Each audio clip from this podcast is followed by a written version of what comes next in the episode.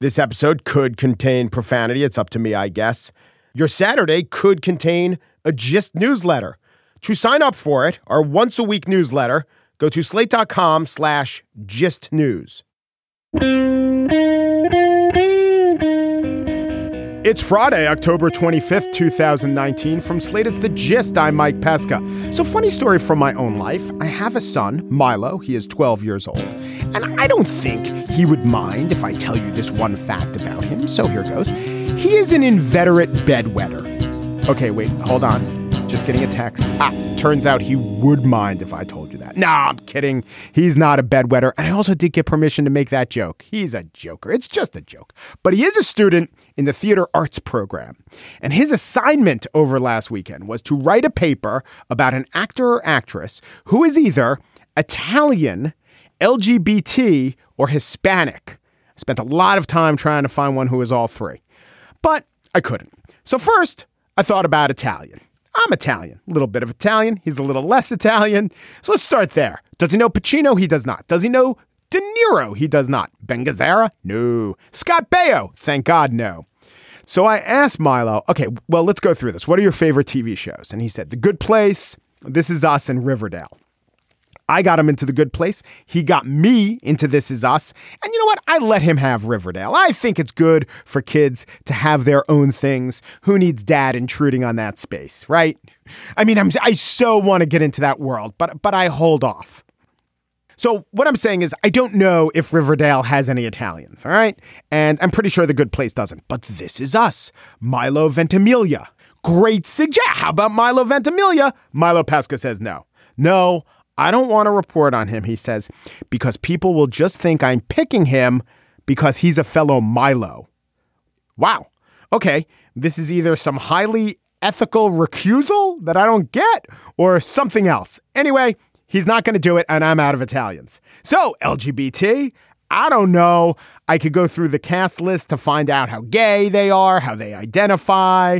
I don't know what the good websites to search for this sort of thing is.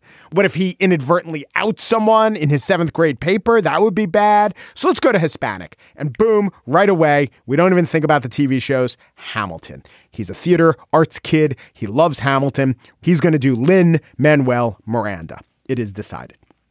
And he does. He writes the paper, he does the research. It's very good. And we're going over the paper, and he has made one mistake throughout the paper. Instead of Hispanic, he has written Hispanic. I can Hispanic, I guess, from a 2009 meme. H A S P A N I C has the Hispanic panic. Okay, okay. Look, it's no problem. He was just going by how the word sounded to him. So we do the computer thing, Control F, find all references to Hispanic. There are like five or six in the paper, and do a replace all. And the Hispanic references now become throughout the paper Hispanic. But then I start talking to him and I say, okay, you know, Milo, there's another word that's gaining more popularity for Hispanic, and that is Latinx or Latinx. But I, I, I hear people saying Latinx. I say, you know, it used to be Latino or Latina, but now people of the Latinx heritage are calling themselves Latinx. And I presented this to him because you might not know this from just listening to uh, the things I say on the show.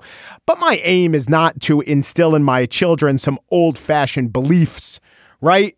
I mean, I could talk all I want about precision and nuances of changing labels, but I figure this kid's going to live in his world. And in his world, people very well might say Latinx and not Latino, Latina, or even Hispanic. And of course, there are differences. I have since found out uh, nuances that Hispanic refers to more language, Latinx, uh, Latin America, including perhaps uh, the the the Portuguese speakers of Brazil and Haitians who speak Creole. Yes, I know this, but I'm just saying this is a different phrase that would apply to Lin Manuel Miranda, Latinx. So I say, do you want to change all or some of your references from Hispanic to Latinx, the same d- way we did from Hispanic to Hispanic. And he says, Dad, you're asking me if I want to control F. So perform a search where I find all the Hispanics, right? Right. And then after I control and find all the Hispanics, you're asking me if I want to replace all the Hispanics that I find. Right, I am saying that. Well, Dad, he asks, if I did that, if I controlled, found, and replaced all the Hispanics, how would I be any better than Stephen Miller? And I said, Good point, Milo. Excellent point. Also, unlike Stephen Miller, I want to be clear about this you do not wet the bed. But first, Joel Stein has long been one of my favorite correspondents, a belletrist, and dare I say, a bit of a Beau Brummel. Okay, I am gilding the lily, or perhaps platinum coating the orchid, because what I'm trying to do is establish that Joel Stein is an elitist, a proud elitist a Chablis swilling, runny Brindamore cheese eating, user of Q tips, only around the ears, never inside, society grandee. And this positions him to hold forth in the manner of his new book. Book, nay, tome.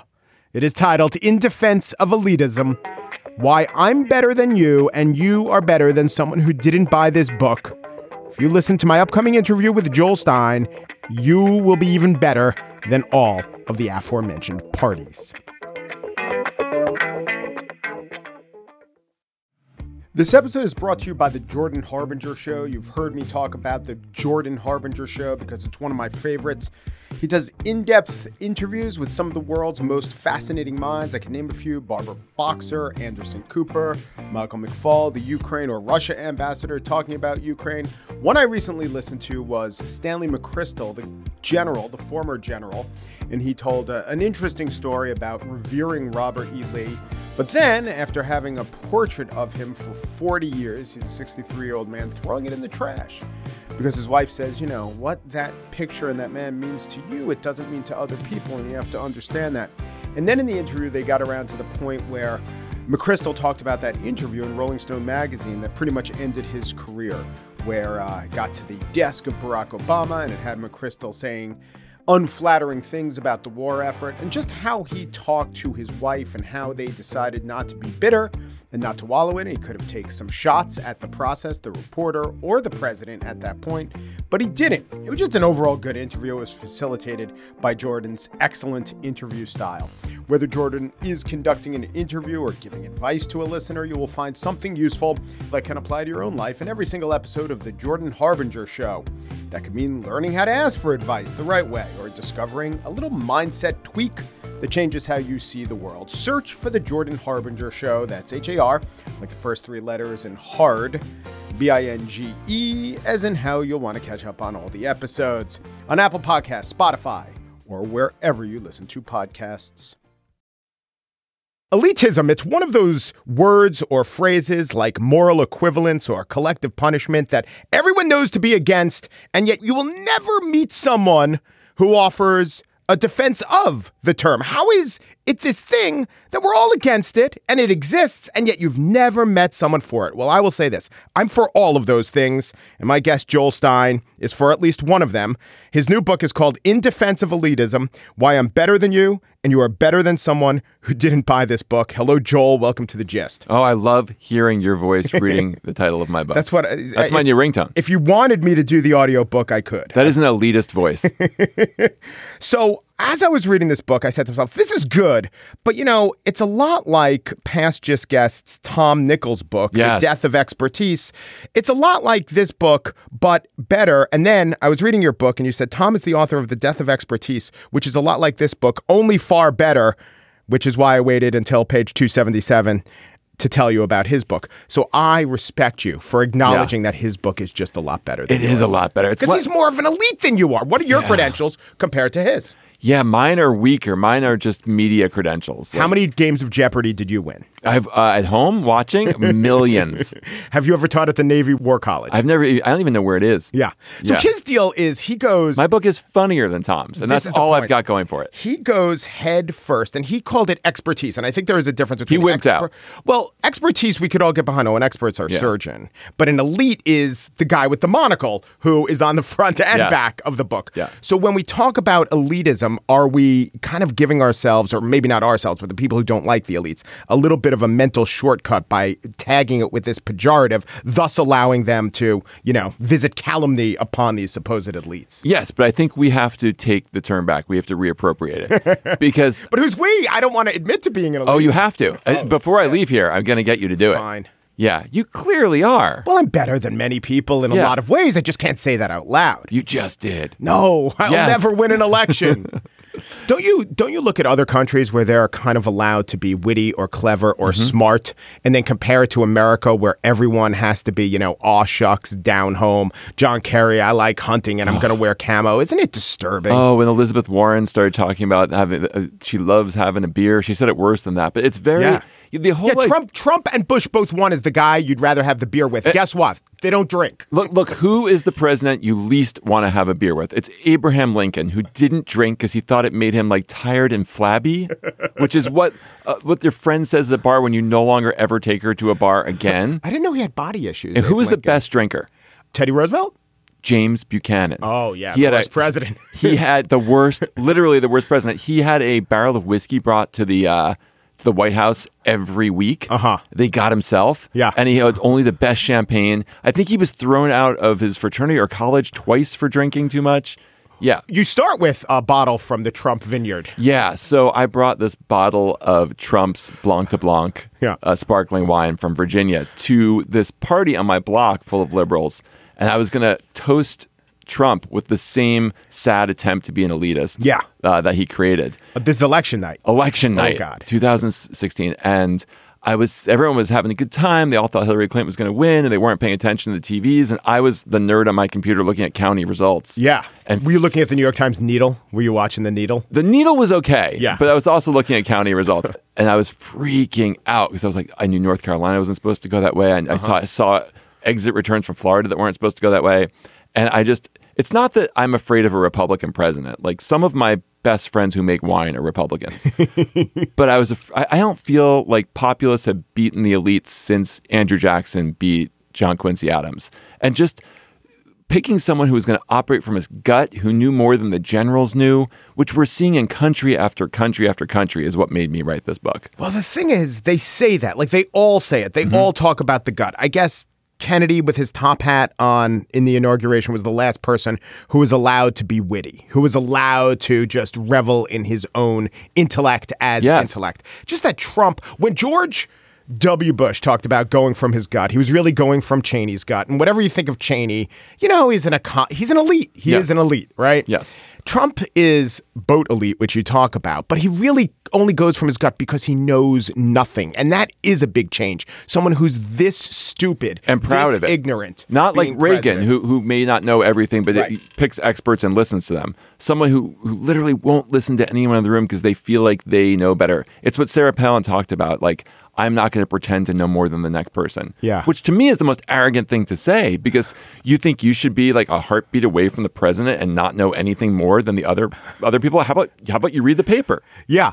It would be okay if the next person's not Sarah Palin. Yes. Or, you know, all the various Palins assembled. Like, she has a big brood of next people, and they're not the best people. No, Yeah. Mm-hmm. no. So I'm worried about populism in all forms, from the left and the right, and I feel like we're about to throw away a civilization that we built. What's the uh, what's good forms of populism? That doesn't have the pejorative that elite does, even though you know you present them as opposites. No, and I feel like it shouldn't. Like you said, one thing I get into in the book, there's this guy Vilfredo Pareto in 1900 who came up with the 80-20 principle. Right. He was Mussolini's favorite economist. Sure. Yeah, he was this fascist. Yeah. And I kind of modernize it and I call it the intellectual elite, which are the elites we were talking about, and the boat elite. Because Mm-hmm. Trump makes this crazy speech like a year ago in Minneapolis after crapping on the elites, as so many Republicans have for so long. He suddenly, out of nowhere, starts saying at this rally, and then he says it afterwards wait, we're the elite. Like, we have bigger houses and we have boats. We have better boats. And I was like, oh, that's right.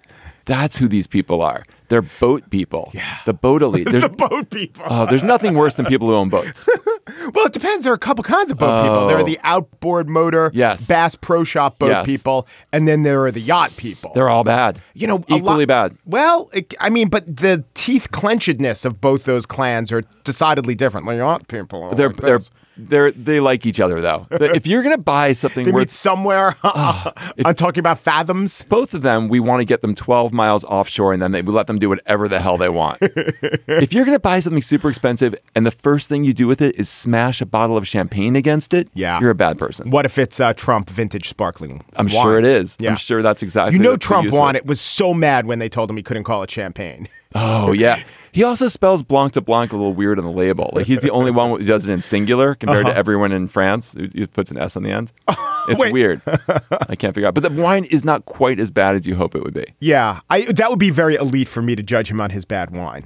It's perfect. I think a lot of that's another that is a form of elitism where they mock Trump for stuff that's like who gives a damn the quality of his martini at the Trump Tower or Oh, like right. all these architects and my girlfriend's an architect and she's right she's not wrong but of all the things to ding him on the you know quality of his buildings a lot of Yeah. people build bad buildings I'm in bad buildings all day But there is an aesthetic here that's Yeah. very like Yeah. I, my my wife, who's not an architect, noticed that a picture he took of his office, all the tiles were accent tiles, uh-huh. which you know you just put a few of because they're very they're almost yes, tacky. if everything's an accent tile, you become like the speech pattern of Bernie Sanders. yes. Oh my God, that's exactly right. Maybe that's maybe that's why Bernie voters became Trump voters. Oh my God. they just like no subtlety. They're the anti-subtlety coalition. That's right. Like Bernie wants to put. I talk about in my book. On he talks about the Fed board of governors. Yeah. he wants a, to put a farmer on the board. He Uh-huh. wants to put someone from a union on the board. Yeah. he wants to put just a normal you know person who buys things on the board. Is that bad? Is that a bad idea? It's a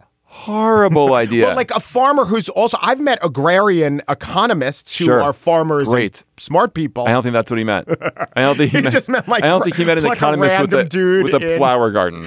No, he meant a farmer. field, And there, yeah. if if we put a farmer on the board of governors, there'd be two reasons we wouldn't be eating. Uh Uh-huh. huh. There'd be a, a horrible, horrible inflationary situation, and no one would be making our food. yeah, and the farmers wouldn't even like it. No. Yeah. Bernie has some. Bernie has some ideas. Yeah.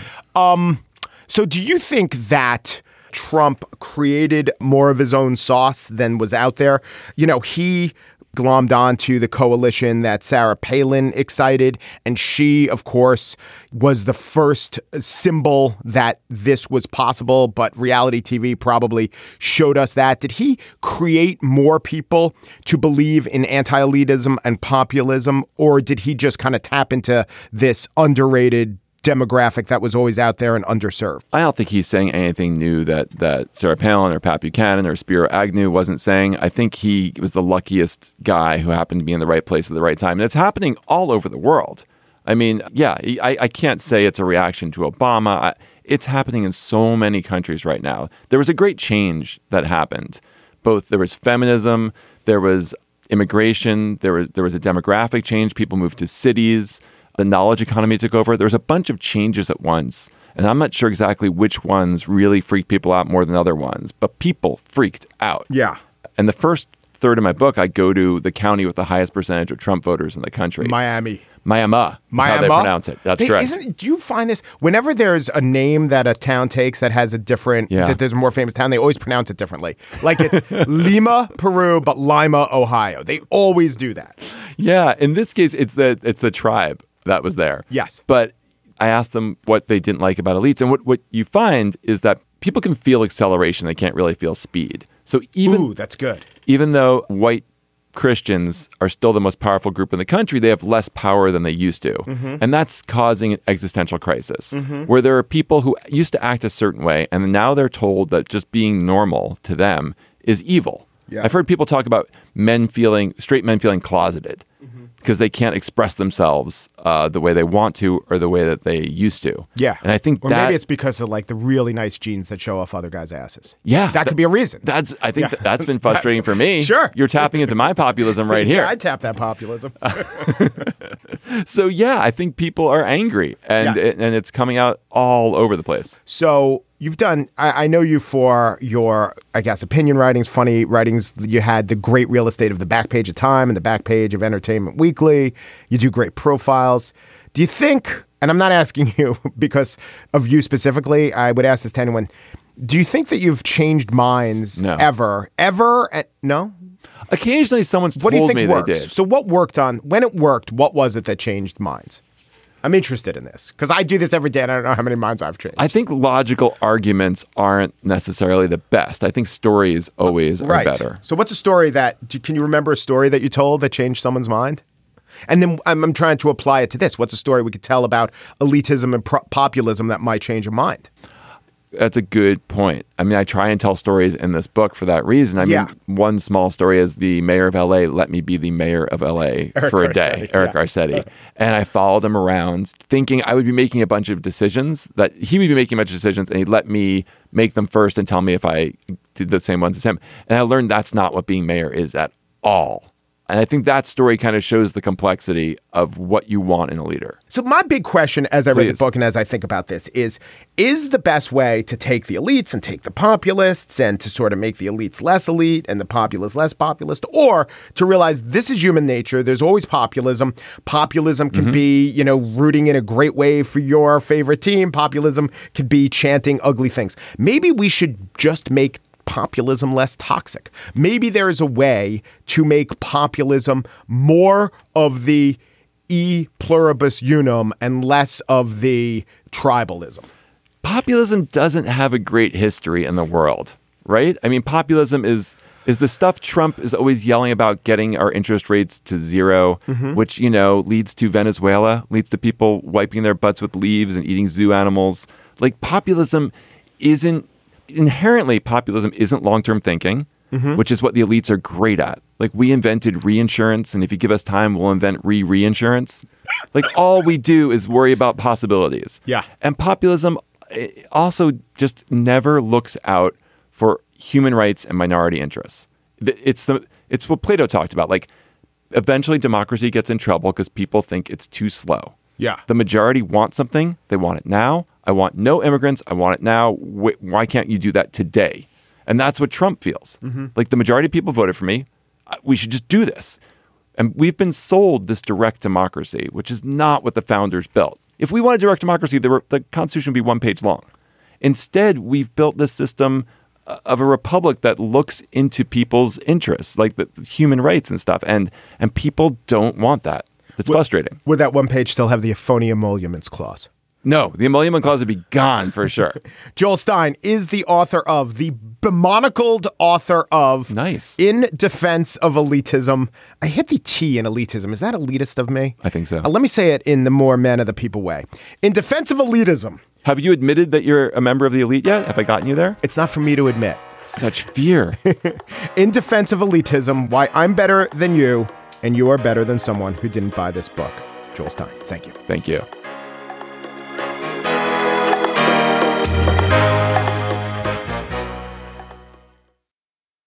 And now the spiel. You know, if Donald Trump goes, be it impeachment or cheeseburger, we'll have to spend a long time wondering how the hell did any of that happen? I mean, from the very beginning, how do you even get in there in the first place? I mean, there's already an intense debate. Was it the racism? Was it the economic insecurity? The obvious right answer, it was a little bit of both. That will make you no friends, I find. But one day, when we're digging out of the rubble that he has left us all in, we could begin to accurately engage in the archaeology, not just the excavation of the Trump detritus. And at that point, I hope that someone puzzles out the thing that I have lately been wondering about. I think about this all the time. So let's just lay out the fact, though we might not like to admit it, it really was amazing that Trump even became president in the first place. Oh, it's horrible and sickening, but it was amazing. It was more awful than awesome, but I am still genuinely in awe that it happened. Yeah, yeah, yeah, I shouldn't have been. I don't realize the real character of America taking off the mask. I get all that. But setting aside what the real chances were and if we should have seen it coming, it still very much upended our expectations. And it did so to such a fantastic degree that it was really like a magic trick. It was like some David Copperfield prime time in the 1980s special. And the thing I wonder about, this is the thing, if he can pull that magic trick, why can't he ever pull another one? He showed the ability to shock, to amaze, to confound, to startle. Not just via his words, like I can't believe he said that, but via an actual deed, an actual accomplishment. Getting elected president is an accomplishment. Oh, listen, the fact that he accomplished winning the presidency, it was a bad thing, do not get me wrong. You know, but it's like your dog jumping on the Thanksgiving table and devouring most of the turkey in four large gulps. It's still an accomplishment. So this shows that Trump has the demonstrated ability to achieve something, to have an accomplishment. He showed that there is a bit of wizardry within him, grand wizardry, if you will, but he has some magic. So I just wonder why can't he use that magic just one other time? For something good, for something that helps us? Hell, even for something that helps his people, helps them in ways other than rhetorically, like actually improves their lives, helps them. I'm not talking about the rich Republicans who like tax cuts. That is not magic. I'm talking about doing something for the angry, disaffected, blue collar guy who hates coastal elites. Deliver one other magic trick to actually help them. He could do it, right? He's shown he could do it. Trump, as the guy who could do one magic trick, reminds me. Well, I was thinking of a story. In fact, I had this, it came to me in a dream and I hate dream logic, but I was I was I dreamt this and I want to relay it to you. So indulge me. Let's picture a fellow at a county fair. It's like an old time county fair, not not one of these newfangled county fairs. And this fellow goes in proudly proclaiming he's going to win the pie eating contest. But it seems to everyone who knows anything about pie eating contests. There's no way this guy's going to win the pie eating contest. This guy has no experience eating pie. The tried and true pie eaters, pie eaters who were in second and third last year in the contest, you know, they're the odds on favorites. And all this pie eater does, all he ever does, or the supposed pie eater, is complain about the pie eating of the other contestants, but he has no actual experience pie eating. He's, all right, let's say he's a pig farmer, which maybe has some relationship to pie eating if you squint. Pork's a food, okay, fine. But this loudmouth guy brags that he's going to eat the most pies, he's going to consume the most pies, and he does a lot of attention grabbing denigration of the fellow pie eating contestants. And he wins some of the preliminary pie eating rounds. And then we get to the finals. And he, pie braggart, he knows the rules, he says. He knows the title of champion pie eater goes to the contestant who consumes the most pies in five minutes. Well, not actually, it turns out, not the most pie, but the right combination of pies from the different bakeries, such that it turns out you can actually ingest the most pies and still lose because of how they weight the value of different bakeries. It's pretty complicated. Never mind. Everyone knew the rules going in. Whoever consumes, let us say, whoever consumes the most pie wins. So even though this guy is seen by the pie eating experts as having no chance, the finals begin. And he says, Oh, I've got this method. I shall be consuming the most pies. So, starting gun shoots. His rival starts putting her fork in the pie, forking it into her mouth, more and more and more. She's eating. She's chomping. Seems like she's pretty good at this. She clearly has good pie game. Seems like a quite competent pie eater. Maybe not the most inspiring pie eater, but you know, you've got to admit she's showing good form. She certainly has experience. This is what we've come to expect of a good pie eater, but not our guy. Our guy just sits there glaring. And at the two minute mark of this five minute competition, where the goal, once more, is to consume the most pies, he lifts his first pie off the table. It's still in the pan. And he holds it aloft for a brief second and then he takes the entire pie and he shoves it up his ass and it disappears. What can you do? Wait, you can't do that. But it seems like he can. Then he takes another pie, shoves it right up his ass. Third pie, right up the keister. Fourth pie, right in there. Pie up the ass, pie up the ass. His competitors cannot believe it. The judges can't believe it. Most of the bakers cannot watch a certain segment of onlookers, children, the toothless, the folks who live over yonder in the holler, find all of this captivating, supremely entertaining. But a sixth pie up the bum, and a seventh pie whoop, right up the pooper. And then the whistle blows, and the forks are down. or the fork is down and the pies are counted, and it is undeniable our protagonist has consumed the most pies. Oh, afterwards, there's an inquiry. Was this allowable? Nah, probably not, but who's going to be brave enough to enforce the rules? I mean, it did delight the folks over from the holler. They're country fair patrons too, and he's done it. He sort of played by the rules. He disgusted every sane person along the way. He made the judges and the fair organizers rethink this entire experiment and pie eating itself, but he was the contest winner. And all I'm saying, and all I'm wondering, is if a guy did this, a couple years later, wouldn't you want him to do something else equally as impressive? I mean, if he could shove half a dozen peach cobblers in his patootie, if he can accommodate that much rhubarb in his backyard, why can't he do something else that's remotely as unexpected, as impactful, as world changing? And I just conclude it's because he doesn't want to. I mean, maybe he got really lucky Maybe that was a one in a million, lightning in a bottle, key lime in the keister type situation.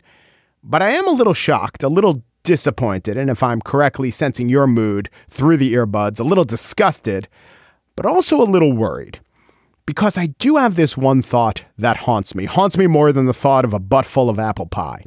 And that is this what if he does have one more magic trick? Would you ever count the guy who did this at the county fair out? What if he goes to the next county fair and successfully defends his title.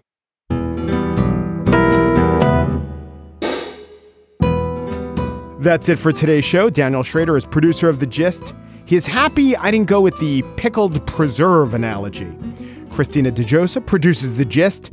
She has asked that she be identified as Alan Smithee for the purposes of this particular episode.